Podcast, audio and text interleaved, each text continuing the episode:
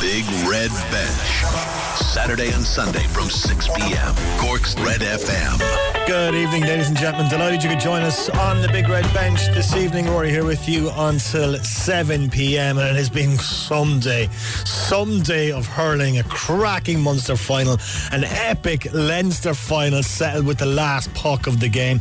We'll get a reaction from the Gaelic Grounds and Croke Park across the course of the next 60 minutes, but just two absolutely brilliant uh, hurling games today. Also coming up on the show today, we're going to talk to Cork's Hannah Looney, the issue of fixture clashes for Cork's dual players uh, rearing its head again. So we'll talk to a very frustrated Hannah Looney about that a little bit later on. We're going to talk more about the legend that is Teddy Mac. We'll hear from Marc Sheehan, chairperson of the Cork County Board, and we're going to talk golf and a, a big, big week for the sport as well. You're listening to the Big Red Bench on Cork's Red FM.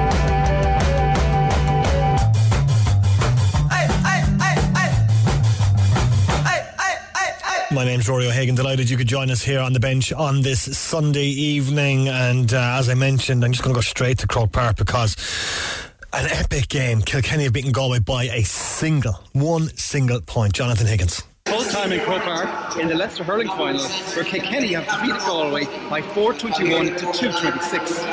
It was very much the game that the Leinster championship desired, and both teams served up a thrilling encounter. The sides were level eight times during a punctuation clash, an almost throwback battle, with the game being played at a frantic pace. After weathering a strong Kilkenny storm, Galway took a two-point lead in injury time. In keeping with the nature of the game, there would be one late twist with Killian Buckley rifling to the Galway net with the last puck of the game. Kilkenny's fourth Leinster title in a row well, Galway will now enter the All Ireland Series at the quarter final stage. Full time score Galway 226, Kilkenny 421. Kilkenny are the Leinster champions. 421 to 226. You're listening to the Big Red Bench with Sure 72 hour non stop protection. What a game that was. Killian Buckley, last puck of the game. Looked like Galway were home and host two points up. Killian Buckley steps up, buries a shot into the back of the net to send uh, the uh, place into uh, the Kilkenny fans certainly into raptures. Brilliant ending to what was a brilliant game and a brilliant afternoon of hurling as well because Limerick have beaten Clare by a single point in the Munster decider to win their fifth consecutive title. 123 to 122 was the final score there at the Gaelic Grounds. Man of the match was Aaron Gillane. He was the man who got the goal for the treaties. Just an absolutely incredible drama. It means that uh, they, that Limerick are the first side to do a five in a row Munster since Cork in the 1980s. Just a couple of results to wrap up from uh, the Red FM Hurling League Division 2 today. We finished Ballincollig 224, Courcey Rovers 112, Midleton 426, Malin 113, Bride Rovers 319, St. Finbarr's 214. Tennis, Novak Djokovic is the French Open champion. He has won a third title at Roland Garros. He defeated Casper Ruud today 7 6, 6 3, 7 5, straight sets win uh, for Djokovic. So that means it's his 23rd Grand Slam the most in history, and it means he's now the first man to win each of the four Grand Slam tournaments at least three times. Incredible stuff from Novak Djokovic today, and an incredible performance from him. Golf at Rory McIlroy right in contention heading into the final round of the Canadian Open. He is on six under par. Uh, as he carried a six, or he's on 12 under par, excuse me. He carried a six under par round yesterday. Superb third round uh, from him.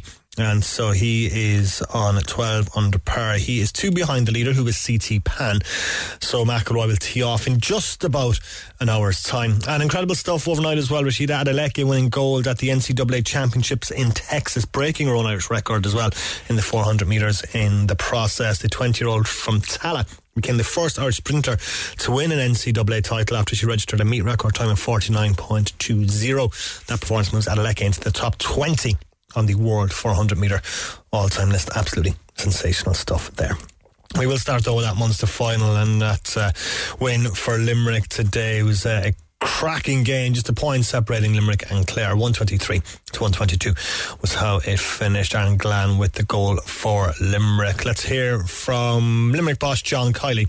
He's in conversation with Ashling O'Reilly. Yeah, an extraordinary achievement. Stuff of dreams, really, being honest about, you know. Um, you know, I was talking to the lads there earlier, and you know, this morning uh, I would have reflected on the fact that you know there was there was there was nothing wrong there was nothing wrong with four in a row either. You know, uh, absolutely nothing wrong with it. Something we'll always be proud of as well. You know, had we not won today, so um, just eternally proud of what these boys have achieved. You know what they keep coming back to the table with the energy they keep bringing, the hunger they keep bringing, the resilience, the tenacity, the self-belief.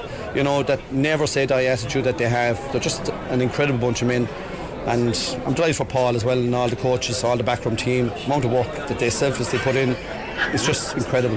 You know, I'm the one here that does the interviews and whatnot, but like behind the scenes, they're the people that are the most important people that are really putting in tremendous hard yards and just driving the thing forward and being creative and innovative all the time. So I'm just tremendously proud of what Paul and the lads have achieved. And the game itself, very tough conditions out there. It's very warm here today, and you trail by three at the break. What were you feeling at that point? Yeah, a little bit disappointed with the goal, to be honest you. You know, the goal was on us, like, it was a bad error. You know, we left John Conlon, first of all, get away to the sideline to get the, the puck out. We then left Tony Kelly get out of there forward into that middle third and pick up a loose ball from John Conlon. Then the ball gets in, and it's, you know, it's just a comedy of errors from us. So we were really, really disappointed with the goal. And it made just things very, very difficult for us, you know if we'd gone in at half time level, you know, with that little bit of a breeze that was there and playing into that far end where we normally like to be going into, like that's that's perfect. Like, you know, you're okay because you've plenty of motivation to drive on. You can't get complacent or anything like that. So disappointed at half time, but yet we addressed a few things that were going wrong. You know, we just were last to the break, we were second to the break. Uh, we were doing very badly on Clare's puck out in the first half. They were cleaning it out, and we weren't getting the look in with the short or the long puck out. So, you know, we just had to bring more energy to the table. And I think that's what we brought in the second half. It's just more energy, more intent, you know, and that bit more ferociousness about what we were doing, you know. Yeah, some of the moments in the first half was a little bit uncharacteristic for Limerick, and as you said, lacked that little bit of energy. But then came out in that second half and just found another gear. Yeah, like we knew we had to, you know, we just knew it, and we were disappointed as said as half time. You know, we had made uncharacteristic errors, missed pickups, drop balls, missed hand, placed hand passes, just sloppy stuff, you know, that we were disappointed with. But listen, as I said, these boys are resilient, they're tough, they regroup, they don't allow things to affect them in the long term, they don't allow them to put them back. You know, like David Reidy, for example, had a shot in the second half, you know, topped it. You know, another day that could really affect your mindset. And what does he do? He turns around and sends in the most beautiful ball to Aaron Gillane for the next goal on his next play. What an incredible play. Hats off to that man. Just brilliant, you know. Yeah, serious character. Yeah. And out here today, like the noise was incredible. It's my first Munster final. Oh my God, the noise was just something else. And I can't imagine for the players what that must have been like. You, you mustn't be able to hear yourselves calling for the ball. You can't, nobody can hear you outside at all. It's, it's hard to even hear beside you in the sideline. But, yeah. you know, it was a special occasion.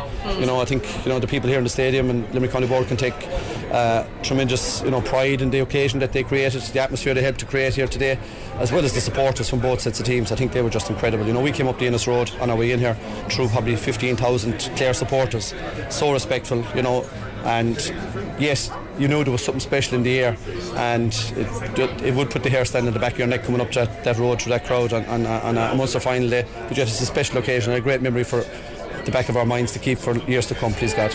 Yeah, that's John Kiely there speaking to Ashling O'Reilly after just a cracking win over Clare today at the Gaelic grounds. Let's hear from his opposite, opposite number, Brian Lohan of Clare. Yeah, it's disappointing um, uh, not to um, get the results. Put a lot of effort into it, and um, uh, just didn't get over the line just the scenes at the end there, you know, people had ran onto the pitch before the final whistle was blown. Do you think that had any effect on the game at all? Look, I don't know. Um, I think you know we were anxious to get our quick buck out, out, and uh, we got it out. Um, but the referee pulled it back. Um, so uh, then the, the, the crowd figured that it was um, that it was over, and um, but it wasn't. There was another 30 seconds left. So um, look, got the crowd back off the field and played the last 30 seconds, and uh, we didn't manage to score. You played the last 30 seconds and maybe unlucky not to get a free yeah, yeah, we find it very hard to get those kind of frees. Um, um, yeah, so uh, that's uh, that's disappointing. It's frustrating. Obviously, a lot goes in. It comes down to fine margins always, especially in these type of games. That not getting those decisions. Yeah, sure. Look, um, uh, what can you say? You know, um, yeah, it's frustrating. We would have loved to have got a free, but we didn't. You went in at half time, a goal up at that point, played really well in that first half. You're probably thinking at that point that you're happy enough where you're at? Yeah, we were happy enough at half time. We probably could have gone in uh, a little bit more ahead. You know, um, just before half time, we were we were um, uh, we were doing well and um, probably left a couple of scores uh, behind us. Um, so that's really the story of the game. Really, we just left scores behind us. Yeah, a few wides and just some balls dropping short, and that's probably in the end what cost it. Yeah, I think that our stats lads, lads were telling us now that our shooting efficiency was only around 50% and theirs was approximately 70. So, you know, that's um, that's tough. When you're playing the, the reigning All Ireland champions, five in a row now, Munster champions, you know, the, the best in the game, it's unbelievable to be up there and a point behind, you know, and obviously have bet them up to now as well. Yeah, well, look, um, sure, look, that's the nature of it. Like, the, um, yeah, that's the standard that you want to get to, um, and um, sure, that's that's it. Yeah. How do you regroup now after this? Sure, we just go back and um, get our um, try and get our, our, our, work done and prepare for the next day, um, whoever that's going to be. So um, we have two weeks to prepare, and uh, that's what we'll do. Have you had a chance to speak to the players in the dressing room? Yeah, yeah, mm-hmm. yeah. So we'll we'll prepare. We'll we'll we'll do what we can. We'll try and um, uh, respond. Um, uh, we have a great bunch there. They're a great bunch before the game, and just because we lost doesn't mean that they're a bad bunch. So we've got um, we've got a great bunch there, and um, we'll um, try and put our best foot forward. In it. Yeah, it's Brian Lohan there speaking after uh, the defeat uh, Limerick. So you could hear the disappointment in the Clare boss's voice there when he was speaking to Ashling. Just absolute devastation. Lost by a point. Probably should have had a free ride at the end as well. You can hear how annoyed he was when he was talking to Ashling about that. He says it's hard for us to get those kind of frees, but it is victory for Limerick today. 123 to 122 was how that finished. Hopefully, here from the victorious Kilkenny camp as well before we get out of here at 7 p.m. Now, the issue of fixture clashes for Cork's dual players is right back in the spotlight. Again, Cork's Camogie team are in action against Down next Saturday at 3 p.m. But at half past seven that night, the Rebels ladies football side are set to begin their All Ireland campaign. They take on Galway in Salt Hill. Now, Cork have four dual players Hannah Looney, Libby Coppinger, Orla Cahalane, and Aoife Kiely. So, this is obviously having a massive impact on them. It's obviously something that shouldn't be happening. Now, I spoke to Hannah earlier this week as part of SuperValu's Wear with Pride Laces campaign. Okay, I am delighted to be joined now by Cork ladies footballer and an LGBTQ plus advocate Hannah Looney at the launch of SuperValu's Wear with Pride Laces campaign as part of the initiative. Rainbow laces will be available to purchase in over 222 SuperValu stores nationwide for Pride Month, with proceeds going to support Belong to LGBTQ plus Youth Ireland. Hannah, you're very welcome to the Big Red Bench. First off, thanks, Rory. Thanks for having me. Yeah, very, thanks for coming on. Um, can you talk to me a little bit, Hannah, about the campaign and the importance of it, first off? Yeah, of course. You know, look, firstly, it's um, a huge honour for me to be an ambassador for the SuperValu Wear with Pride campaign. Um, you know, back in 2021, I think SuperValu started to launch their community includes um, everyone. And I think that was very important because, um, look, DNI is something that I'm very passionate about, and maybe the GAA was just slacking behind, slow, a small bit to kind of DNI trends and ways that we can be more inclusive. And I suppose SuperValu highlighting this back in 2021 really shone great visibility about it. You know, SuperValu's um, a pillar in many communities, and so is the GAA. For them to come to get, come together really um, started to show a great message. So I'm just delighted to be a part of it. I think it's really, really important um, that we continue to um, include everyone and especially in the LGBTQ plus community. Um, and the month of June Pride is very important to us, but we must also look at um, spreading good messages outside of June as well. And just a, a quick thing on Belong to, I think they're a fantastic um, charity and the work they do for youth services for the LGBTQ plus community and here in Ireland is phenomenal. So for SuperValu to come on board with them, it's just a huge, huge message. And I think this campaign will be hugely important and hugely beneficial for, for the youth around the country um, and including uh, this community. And inclusivity is the word, I suppose, Hannah, for people mm-hmm. who may be, I suppose, struggling with their sexuality. Um, little things like this, they're not little things, they're massive. They really, really help. Yeah, exactly. You know, visibility is key, and I don't think we can ever um, emphasize that enough. You know, even if you just look at, like, take sport for example. When I was growing up, the lack of sport women on, on my TV was so low, whereas now, though there's that's increasing and increasing ever more. So, so to increase um, role models in the LGBTQ plus community can just really, really impact um, our youth going forward. And just, you know, like for me, being part of the community, whatever about sexuality, it's just um, being your best self. Um, mm-hmm. Because if you can't be the best version of yourself, uh, whatever you want to achieve in life is going to be an extra extra struggle. So that's the kind of message I want to get across um, this month. Uh, and being a part of this campaign is it's so important uh, to be the best version of yourself. And you know whatever it takes for you to figure that out. You know, keep keep chatting to people and don't be afraid to be proud and don't be afraid to be vulnerable um, and courageous and stand up for what you believe in. So those are kind of the key messages that, that I like to like to promote. You feel it's gotten easier for players, Hannah, to, to come out publicly with their sexuality in recent years, or is it still, I suppose, quite difficult for, for, for people? Um, I think it's definitely improved, uh, 100%. You know, I remember speaking to um, ex teammates and, and, friends of mine that I hold in the highest regard, uh, Gemma O'Connor and Aoife Murray, and about the, the real challenges they had to face um, when they were coming coming out, and not so long ago. Um, when you look at it, you know, whereas whereas for me, I'm very fortunate that my experience has been um, nothing but um, love and support, and um, you know, it really hasn't phased in, has hasn't phased me at all. So when you look at that's only been in the space of ten years, that's been a huge improvement. Um, I suppose the male game probably has a long longer way to yeah. go. Um, not really sure what the solution is there, what the fix is. You know, um, when we look at the game, there's probably no openly out GA um, inter-county stars there at the moment, and you know, I think the big thing to to help that and to promote that is just we allyship is key, and, and men and women need to be allies um, for the LGBTQ plus community. So hopefully we can see continue to do so and um, make uh, these GA environments and these dressing rooms a place where, where everyone can be themselves. As you said at the start, Hannah, the GAA may, be, may have been lagging behind a little bit. You feel like they're catching up now, or is there still areas in which they can improve?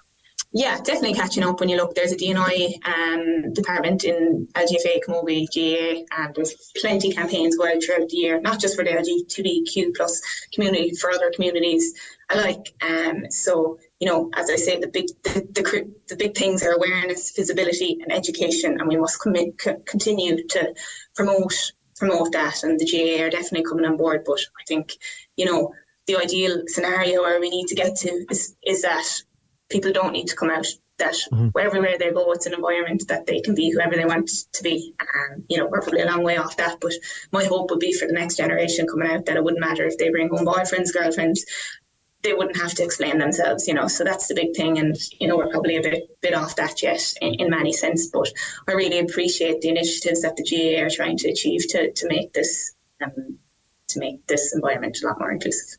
And even the Camogie Association with their, their Pride Round the fixtures as well must be a massive help. Yeah, it's brilliant. And Camogie have been brilliant, you know, the last couple of years with their Pride campaign and their Pride round. So it, it's brilliant to see. And again, it's just highlighting visibility, it's highlighting education, um, it's opening the door for teams to have these conversations that everyone can be included here and everyone can be themselves. So uh, speaking of Camogie, just looking back on the weekend, just gone, not a, an ideal clash with Galway, I suppose. What did you learn from that game? Yeah, look, hugely disappointed. Um, you know, it's hugely disappointing to, to lose to Galway again. And in my eyes, um, there's probably no excuses in, in a lot of sense. But um, I guess you know there's no point dwelling on the past too much. It's the first round of the first game of the season. Um, we knew going into that game, win, lose or draw, wasn't going to define us. Um, what we can learn from that will really help us to propel us going forward. You know, we've huge belief in the group. There's huge um, belief. Training is going very well. Um, the goal very much is to win an All Ireland in August, but to get there, we have to focus on the next training session and we have to focus on the next game. So um, that's where our heads are at at the moment. Um, we'll take the learnings and we'll keep driving. And how much is that? I suppose the All Ireland final defeat last year, I suppose, motivating you? Do you feel like there's an All Ireland in this team this year? Yeah, of course. You know, and I like you know, we, we've lost in 2021 and we've lost in 2022, and that's not easy. That's huge and it's very disappointing. But there's resilience being built. There's a team, a very special group of players um, that I'm very proud to be a part of. And I think we're all kind of rowing the same boat at the moment, and we all need to continue to row that same boat. And there's definitely an All Ireland in this group. But as I said, to get there, we can't run away from ourselves, um, and we have to keep it very much in the here and now, and, and that's what we're doing at the, at the moment as a group. It's down up next for you guys. You must be eager to get back on the pitch. I suppose rectify what happened against Galway. Yeah, of course, and and that's it. And look, you know, it's for me personally, it's it's um there's something kind of standing in, in the way of that at the moment with dual fixture clashes, and so it makes it a lot harder to kind of prepare with that in the back of your mind. Um, but I know the team as a group, you know, we've taken that learning. We'll sit down, we'll do the video analysis, we'll talk through things, and we'll work that bit harder on the pitch because that's all we can do. Is we got to keep improving and keep improving. And look, as I said, it's not going to define us that that loss to Galway. It's not ideal, but we're moving on to the next game and the next game and the next game after that that's something I wanted to talk about, Hannah. As a, a, dual player, you're one of the rare breeds, so I'd say a dying breed of, of dual player, given the, the time commitments that are involved for um, for both codes. It must be very frustrating, therefore, that fixture clashes are still an issue and are still coming up. Yeah, no, look, Rory, it's hugely, hugely frustrating, and I'm hugely disappointed uh, dejected, disheartened, angry, all the all the following emotions at the moment. And um, you know, I try to put it aside so I can focus on my preparations as much as possible. But it's very hard for myself, Libby Coppinger, Aoife Healy, or Cahalane at the moment. You know, you say we're a dying breed, but there's still four players yeah. um, with a huge stay um, in Cork at the moment. Look, me, myself, and Libby have been around the block uh, for a good few years now, but Orla and Aoife are two high prospect talents in both camogie and football and are showing that at, at the moment. And, you know, it's just been a huge breakdown of communication between the Camogie Associ- Association and the LGFA once again. And, and in my eyes, it's just unacceptable. Look, we're here, we're doing our best, we're representing the codes to their highest regard on and off the pitch, uh, and we're not, we don't ask for a lot. You know, women's sport have a lot of other battles to be fighting and to be sitting here and talking about dual clashes. It's just, it's just really, really frustrating. You know, we're doing the work, we're making it happen. We know we can do it, and we're very fortunate down in Cork to get the support to allow us to do it. Um, and it's just very disappointing because look, there's a dual clash coming up Saturday week, and right now I can't see any way out that this isn't going to happen. Um, for a knockout, a, a spade, let's call a spade a spade, a knockout championship match. Mm. You know, and we've talked about we're talking here about pride campaign which i'm so proud to be a part of because uh, div- promoting diversity and inclusive is very close to my heart, but uh, the Camogie are pr- promoting a Pride round for the second round of championship, which is our match against Down, and there's a possibility that I mightn't even be there, um, which would be very disappointing for me on a personal level as well. Um, so, you know, I, I, again, I don't. I'm begging the associations to, to kind of intervene and not let, let this happen Saturday because if it's a case that the four of us are missing out in football over Camogie, that would just be hugely disappointing and hugely disappointing for our teammates, our players, and our management. And and, and I know, you know, we won't. Look, I'm here and say I, am here and I'm talking about it right now. But you know, after after that, it'll have to be packed, and, and I need mm-hmm. to kind of, and we all need to focus on the preparations that we need to do as a team. Um, you know, we try to avoid these distractions as much as possible. But I think uh, we can't just brush this under the, the yeah. un, under the under the carpet. It's, so it's what's, what, what's the solution so for next Saturday in your mind, Hannah? What can be done? Well, like it shouldn't come to it shouldn't be happen. It shouldn't be happening right now. You know, I suppose when you look at again, I don't have the ins and outs um, on what goes on about making these fixtures. I'm just looking at it from my point of view. Uh, the Camogie or the foot, the Camogie would have had their fixtures out a couple of weeks ago. Um, the football um, All Ireland qualified fixtures are only coming out in, in recent weeks, but when you're looking at each group, there's two games to be played. So we've Galway and Tipperary to play. There's three weekends to play it. The football fixed those matches, the two weekends the Camogie were playing. You know, as I said, we're not playing a match this weekend. There could have been a match played here, maybe. We're not playing a match the weekend after. Um, you know, as I said, the Clare or Clare again, again our game against Clare and again our game against Tip Clare and Camogie and football, there's there's a good chance there's going to be a clash there again. You know, we don't even ask for much. I appreciate the split season makes things um, that bit harder um, to get matches in, but you know, there's a weekend there where we could separate it. There's a weekend where we could separate it, put matches on different days. Um, you know, as I said, not asking for a lot, I don't think, and it's just very frustrating that there just seems to have been no communication between the LGFA and the Camogie in this sense. And you know, it, more more so frustrating because we're having this conversation again. I feel like. Mm. It, it has been a bit better in recent years, and to be fair to the associations, they both come out with statements saying that they support the dual player where they can as possible. Um, but we're back to the drawing board again this year. There just seems to be all thrown out the window. And you know, you'd be sick of trying to go onto social media and put up a tweet to draw attention to it. You'd be sick of you know, I'd say poor Gemma Begley and the GPA, you know, the amount of work she has done to try to get the, the organisations to talk is phenomenal. And it's the same story over and over again without any change. What's that? Insanity, as they call it, you know. So. Yeah, it seems to be like the t- it seems to be a tale as old as time. The LGA yeah. and the Camogie Association just not talking to each other about situations like this. Yeah, and again, take dual players out of it.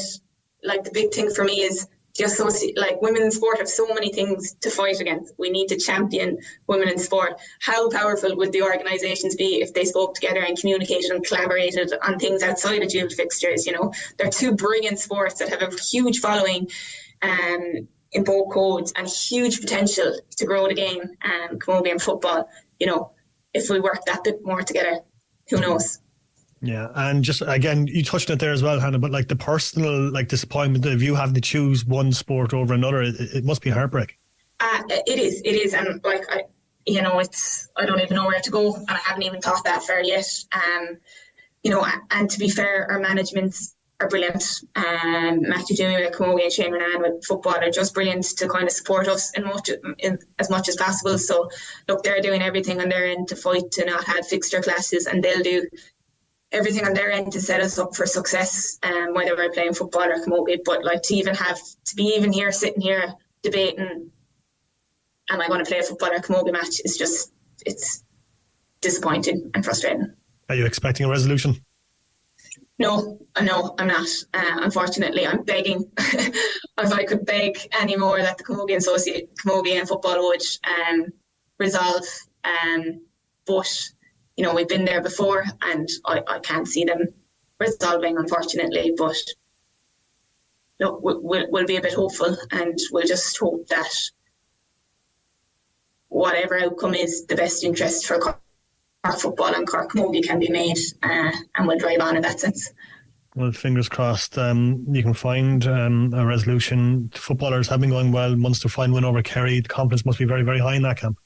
Yeah, look, exactly. Look, this is a, a more better conversation to be having is talking about uh, the actual the actual sport itself, um, which much prefer doing. Uh, yeah, you know, none of us are probably surprised about um, our performance uh, against Kerry. You know, we've been working really hard and we are training very hard, and there's huge belief in, in, the group, and it was just phenomenal to see that kind of come off. And I suppose it came off in the first half. I think if we look back in the second half, we'd probably be a bit disappointed that we, we kind of dropped our standards a bit and kind of slipped slipped down a bit in a lot of things. So you know, as I said, that because of that, there's plenty plenty of things to work on. But mm. I suppose we're happy in the direction we're going. But the big thing is that we can keep going in that direction. Um, but for now, it'll be next training session and it'll be the next match. You know, there's there's no easy that, especially in the football championship this year. There's no easy fixture. There's no easy match. They could you couldn't bet against any team. Um, so we just want to put ourselves in a position where we can really set ourselves up for success. Mm. And to do that, we just need to focus on the small things and focus on what the here and now. Yeah, and Doireann O'Sullivan was named Player of the Month yesterday. I always find when a player is named Player of the Month, it's a, a massive compliment for the rest of the team because it shows the team is doing well yeah, it's class. And like, I just, I keep joking about, joking to Doireann about the shooting boots that she must keep them now for the rest of the year. She had a phenomenal game against Kerry, you know, kicking points for fun from all angles. So look, if Doireann, as I said, if Doireann can keep those shooting boots on for the rest of the year, we'll be in, we'll be in a great position. But you know, you'd be delighted for Doireann. You know, she's been struggling, um, struggling with injuries in the off season, and she just kept putting the head down and kept working hard and stood up when it matters. And that's what's going to be important for Cork. You know, it mightn't be Doireann who'll stand up the next day, but players need to stand up when it'll be ma- when it matters. And um, you know, to instill that belief in the team that we're all leaders is, is very important to us at the moment. And um, the game's coming up um, against Tipperary on July 1st. We'll ignore the potential like uh, fixture clash for the moment. Yeah. It's going to be played in Clonakilty. Uh, the game against Waterford was played in Clonakilty a couple of weeks back. It, it, was a massive success, huge crowd at it. And I'd imagine you're all looking forward to playing in Clonakilty again. Yeah, it was absolutely brilliant. And to be fair to Clonakilty, um, GA, you know, the the setup and the organisation um, that they put in place was was fantastic. It was second to none. It was really professional, and you know it was so so good to have a big crowd there, and it really makes a difference. You know that the crowd was literally cheering on every ball up and down the pitch, and you know have all the young girls there after so intrigued and so interested in the game of football, and that's what it's all about at the end of the day is making sure that we're um, leaving that Cork jersey in a better place for that younger generation coming through. Because um, so to be able to have an influence and, and you know fair play to all the parents that are coming out and bringing bringing their kids to their match. And you know, I'd hope we'll get a huge crowd there now again the next day um, down west. So it, it was phenomenal, and you know, fair play to Clonakilty GAA, and it's no surprise that we're going back there because it was a really good experience for all the players. And it's been an absolute pleasure talking to you today at the launch of SuperValu's Wear with Pride Laces campaign. Fingers crossed the, the, the clashes can get sorted because I know how frustrated you are just even talking to you today. So fingers crossed that can get sorted. But thanks for talking to us and very best of luck for the seasons ahead. Thanks. Yeah, it's um, you can, as I said, look, you can just hear the frustration in Hannah's voice there talking about um, the fixture clashes that have come up, and uh, she said shouldn't be coming up. Um, so it's not. Uh, a pleasant situation for her or the other dual players.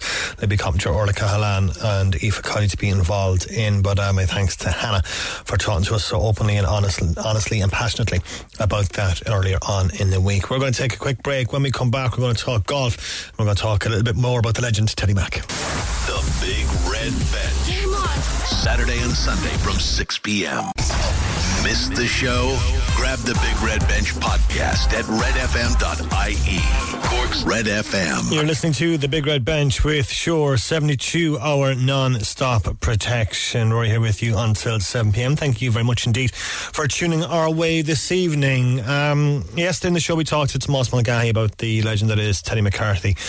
Um, the Sarsfields and Glanmire Clubman passed away suddenly earlier on this week at the age of just 57. A huge crowd turned out Teddy's funeral yesterday in Glanmire and the day before as well for the removal. I'm going to hear a bit more about Teddy and his life. Uh, for more about Teddy the player, I spoke to Denis Hurley of the Echo on the legend that is Teddy Mac. Okay, Denis Hurley of the Echo joins me now to discuss uh, the passing of Teddy McCarthy yesterday at the age of just 57. I think Denis, you put it best in that when you become a legend, you, you're not known by your full name, and that was was, was the case with Teddy Mac. Oh, sure, absolutely. Uh, you know, you, you think of you think of the greats in, in, in Cork. You know, JBM, everyone knows who you're talking about. If someone says Roy, you don't need to ask the surname. And same thing, Teddy Mac. Like no one, no one's going to be wondering is it you know Teddy Mac Sweeney or anything like that. Like there was only one Teddy Mac, and you know his he, he had a record that could match anyone. And then of course he had the one unique record, which you know I I don't think it's I don't think it's in any way exaggeration to say it won't be matched. Another county might do a double in the future, perhaps but I don't I don't think there's any chance that you'll have a dual player winning the two medals in the one year. So you know whatever happens, he he has that place in history, and for that reason, he'll always be talked about as long as GAA is talked about. And there's some fantastic photographs circulating uh, in the papers today, and they all seem to be of Teddy fielding a high ball, be it a sliotar or a football. And he's just seemed to be just an incredible all round player, Denis. Well, uh, absolutely. You know, he um, he, wasn't, you know, it, it, wasn't as if he was, you know, a guy who was six foot seven or anything like that, and he just had to, you know, pop himself off the ground and catch it. Like he had an incredible spring, like to just get up, get up so high, you know, to catch a sliotar or, or a football. Like you know, it, it's, I suppose it's it's something that we don't see as much nowadays. Um, you know, and and the authorities are trying to um kind of you know trial new rules and stuff like that to to to get a return to the high fielding. But like you know, Teddy was only five foot eleven, and he was he was able to just get such a, spring. Like and in those days, when every kick out and puck was contested, you know, it was a massive asset for Cork and SARS and Glanmire to have someone like this, you know, who was one of the best ever at, at fielding. Like, and you know, it, it, it's it's the thing that everyone remembers about him. Like you know, the, the big dramatic moments, like just rising to, to catch a ball and a guaranteed way to to get the crowd going. Like. Yeah, exactly. Yeah, and you can see by I suppose the volume of tributes that have been paid to him today, then it's just how highly thought of he was in GAA circles. Oh, sure, absolutely. You know, and it, it, hasn't been just from within Cork. You know, everyone.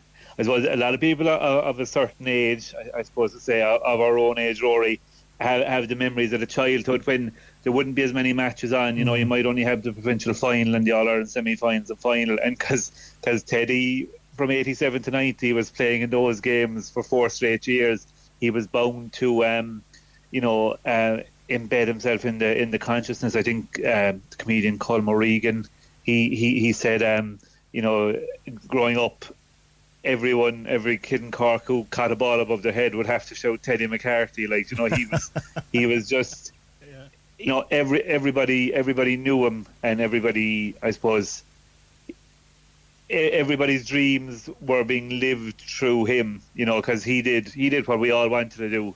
He he got to play for Cork in both codes, and he got to win the All Ireland in both codes. And you know, for most children growing up in Cork at that time, that that was the dream. And I think people outside Cork then appreciated what an absolute competitor he was. You know, just the the will to win and just to get everything out of himself. Uh, I, I, think you know in the GAA, there, obviously you have the rivalries and things like that, but there is always a deep appreciation of of a, a top performer, and, and I think you're seeing that manifest itself now today with Teddy. And as you said, Denis, that uh, achievement in 1990 likely never going to be reached again. I mean, like Eoin Callaghan came close a couple of years ago, albeit a decade apart. Um, of yeah. medals in both codes, but like it's like to win a double, it, it's never. You're right. The way the GAA is now, it's never going to be achieve, achievable again. No, no, because the, especially with the way that the schedule is now, it's so tight. No, no player, as, as much as the will might be there among people for it to happen, no player is able to play dual um, senior in, in both codes for a, a, county in the top tier in in both. Um, and so I suppose obviously think, things fell well for Teddy in that Cork happened to be going well at the time, and he played a part in that. Um, and you know, it, it is that bit of history, and uh, you know, I'd be highly surprised if, if it was if it was ever matched. Um, and and you know, for for that reason, like he, he will always be the one that you can say, like you know, he he did something nobody else did. At club level as well, Denis, just um, a distinguished career with both Sarsfields and Glanmire, uh, a couple of uh, county football titles in the Killy as well. So just incredible on the club level as well. Yeah, that's it. You know, that, that's what you want your county players to do to come back and be able to lift the guys around them and to you know to perform at the same level with their clubs or divisions as they did with Cork. You know, Enniskillen would always be regarded as a a, a strong hurling um, heartland, but in, in the eighties they, they won those two football and Teddy was, was central to those. And then you know he helped Glanmire win the intermediate football. He unfortunately for him and SARS they didn't win the county um, during his career. Um, they got to the final in '89, lost to the Glen, but um, uh, the one of the games on, route to that final, um, the the the semi final that year, um, Teddy Teddy's performance at centre back. Um, when they when they beat St Finbarr's after a replay uh, has gone down in, in Cork hurling lower like you know he just absolutely dominated the game and it was just a pity for them that they didn't make the breakthrough that time. They had to wait uh, until 2008 um, to to get back to the top. But you know, Teddy Teddy remained a, a great um, a great clubman. Um, I think Keith Keith Mulcahy was talking to, to Neil Neil on, on, on Wednesday morning, um, just talking about that, like how Teddy was the vice chairperson of the club at the time of his death, and he was just as involved and, and keen to make a difference as ever. Finally, Denis, I suppose, how is Teddy McCarthy going to be remembered? Is it simply that he's going to be one of the greats? Yeah, that, that's it. You know, it like his legacy. His legacy was was kind of assured from from a long way out because of winning winning um, winning the two medals in the same year, and then winning. He he won the All Ireland hurling in '86 and the football in 1990, and you know two two medals in each is a, a record that. Um, that any of us would, would give our would give our right arm for, and you know it, it, it stands it stands with with with any of the other the other Cork greats, and you know whenever anyone is kind of ranking the best players to play for Cork, he'll he'll always be in the in the conversation. Excellent, Denis. Thanks for joining us on the Big Red Bench today. Okay, thanks, Rory. Yeah, a pleasure talking to Denis Hurley there of the Echo about the late, great Teddy McCarthy. Our condolences to his family and friends. May Teddy rest in peace.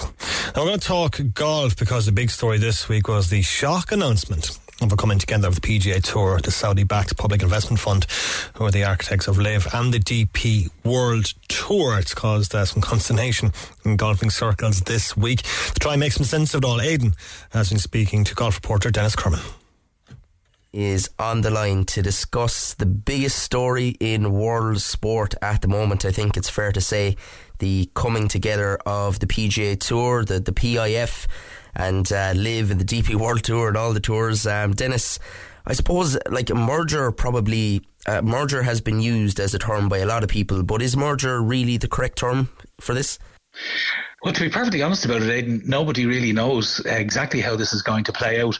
I mean, last Tuesday morning, the PGA Tour and the Saudi Public Investment Fund they merged uh, and put an end to a conflict that had lasted between 15 and 18 months, and uh, the implications of the agreement are as yet unknown.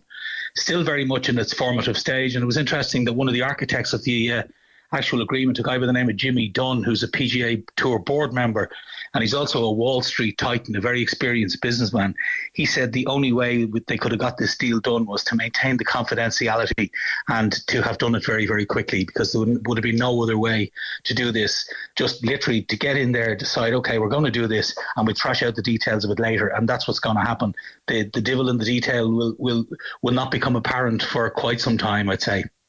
Yeah, and obviously, look, there's a lot of politics in play here, and. Uh, you know, uh, uh, like I, I've seen it myself, obviously. I think the Newcastle United takeover has brought up a lot of questions for sports fans. And look, we even saw Man City win the win the Champions League last night as well. And it's a, a similar uh, sort of a story. But Jimmy Dunne as well is an interesting player in all of this because he had a business in the World Trade Center, didn't he? And like he's he's with, with a lot of people facing questions about 9/11 and everything like that. You know, a man like him at the center of all of this, like he, it must be strange for him too. Yeah, he, he his is an interesting story. I mean, he he actually was lucky to avoid actually uh, dying on September 11 back in 2001 when he, he actually had a game of golf arranged that day. So I guess he owes his life to golf in some ways. And uh, you know, he he basically has said, look, you know, he lost over 50 of his colleagues that day. It's it's, it's unconscionable, un, an unimaginable horror, to be honest.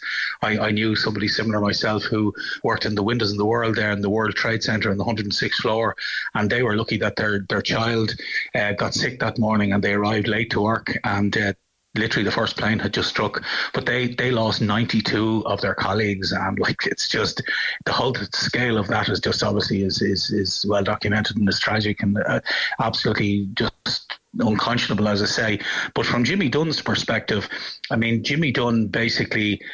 Uh, just if I could kind of bring you back to kind of you know the the you know the, I suppose where how how they managed to get to this point, Aidan. I mean, um, you you know when LIV was when when LIV started up, obviously it took quite a few of the, the big name players like Dustin Johnson, Bryson DeChambeau, and Brooks Koepka, a lot of the star names on on, on, on American on the on the PGA tour, and Whereas LIV Golf itself hasn't really caught fire and it, it isn't really engaging that well with the public and, and, they don't have a great platform.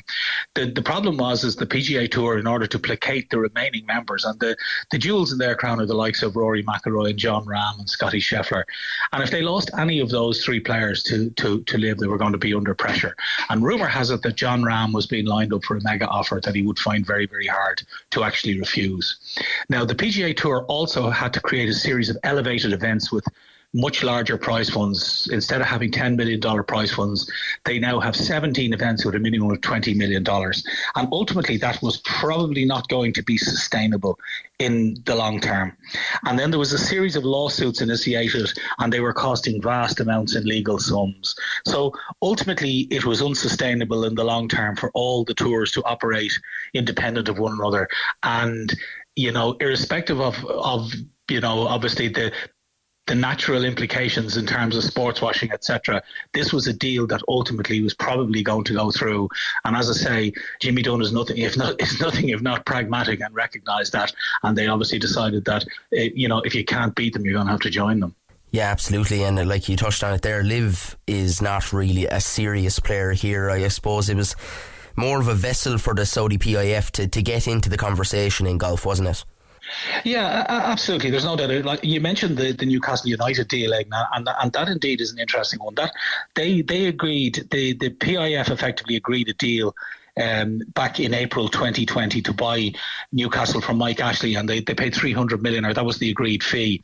But the deal wasn't sealed until 18 months later, approximately October 2021, after the Premier League received assurances that the Kingdom of Saudi Arabia would not control um, Newcastle United. Now there was a lot of opposition from Amnesty International to the takeover, stating the stating uh, the obvious that it was a blatant example of, of Saudi sports washing, etc., etc.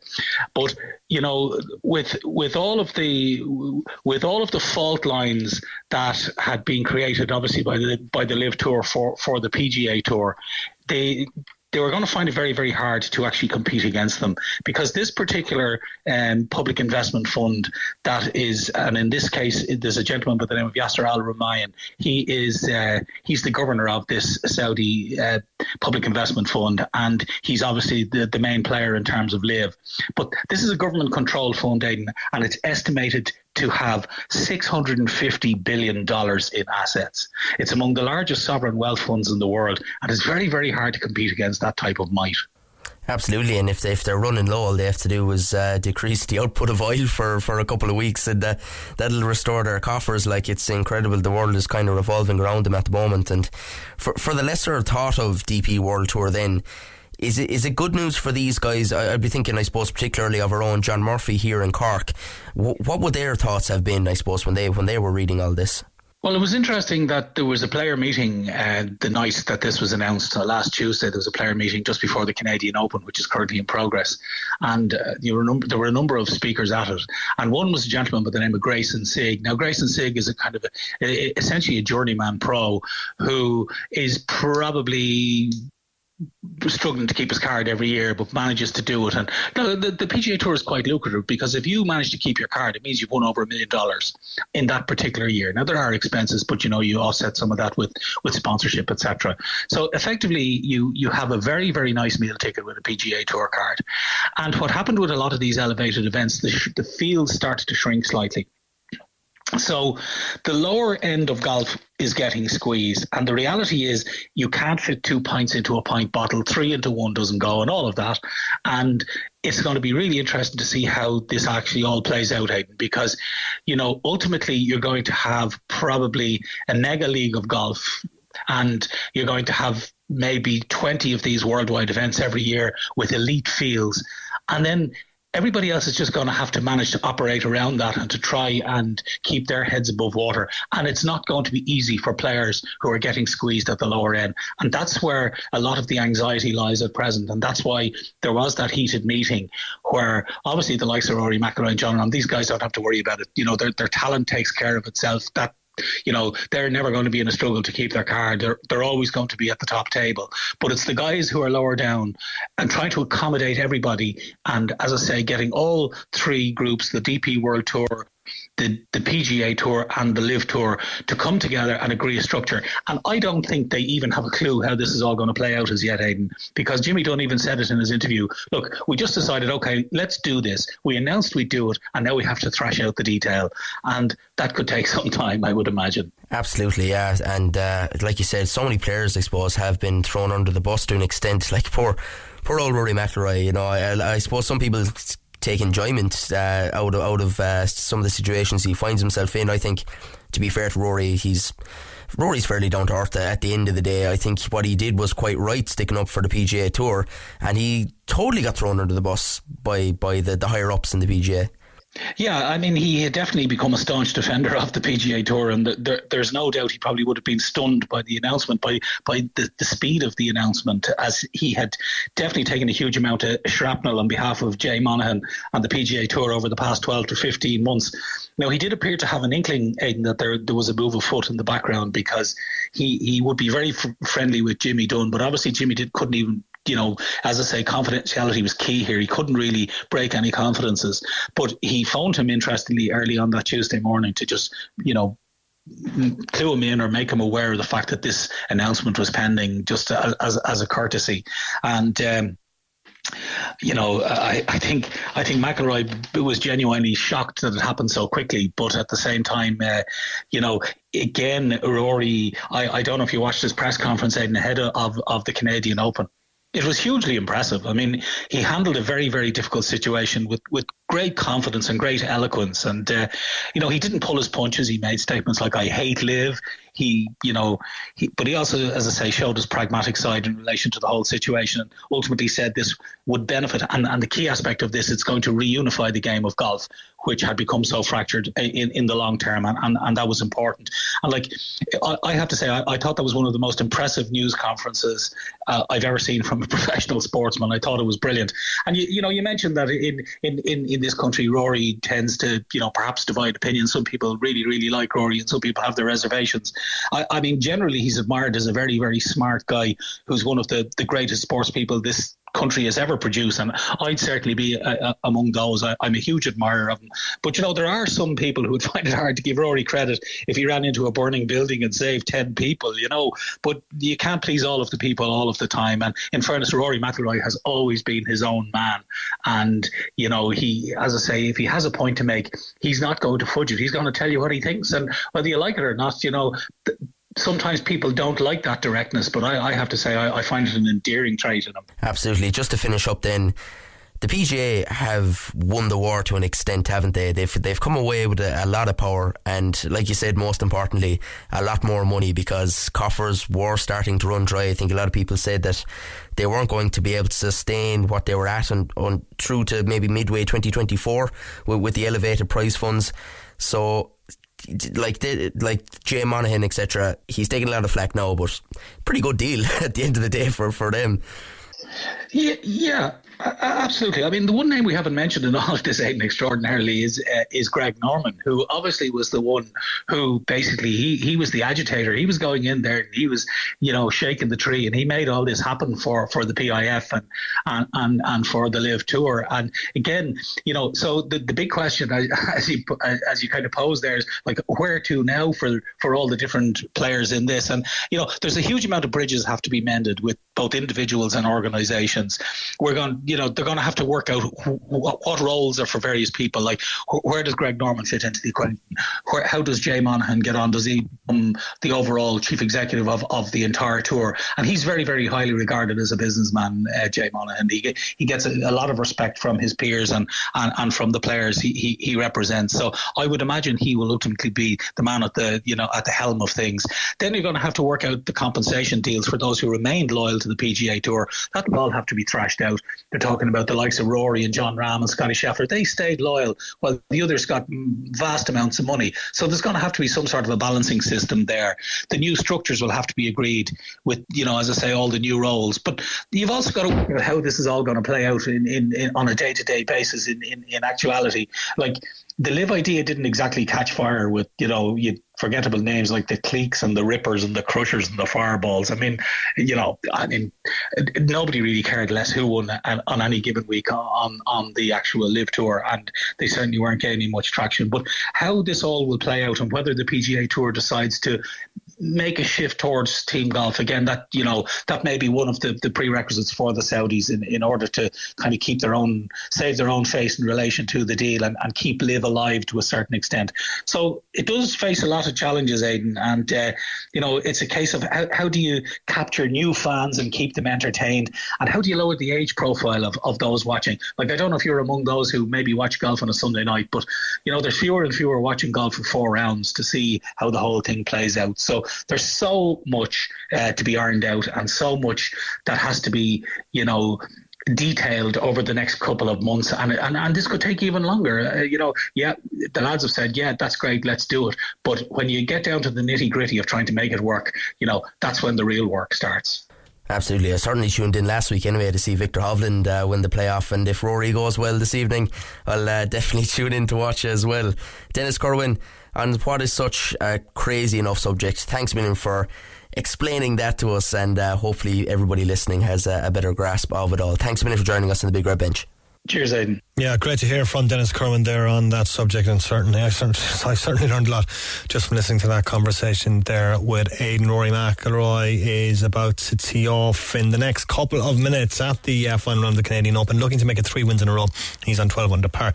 He's two shots behind the leader, CT Pan. That's it from us. Thank you very much indeed for tuning into the Big Red Bench this evening. We'll be back next Saturday and Sunday from 6 p.m. Our podcast will be online on redfm.ie very, very shortly on the Go Loud app or from wherever you get your podcasts. The wonderful Mags Blackburn is up next with three hours of the best Irish music with Green and Red. Enjoy the rest of your Sunday, folks. The Big Red Bench. Saturday and Sunday from 6 p.m. Cork's Red FM.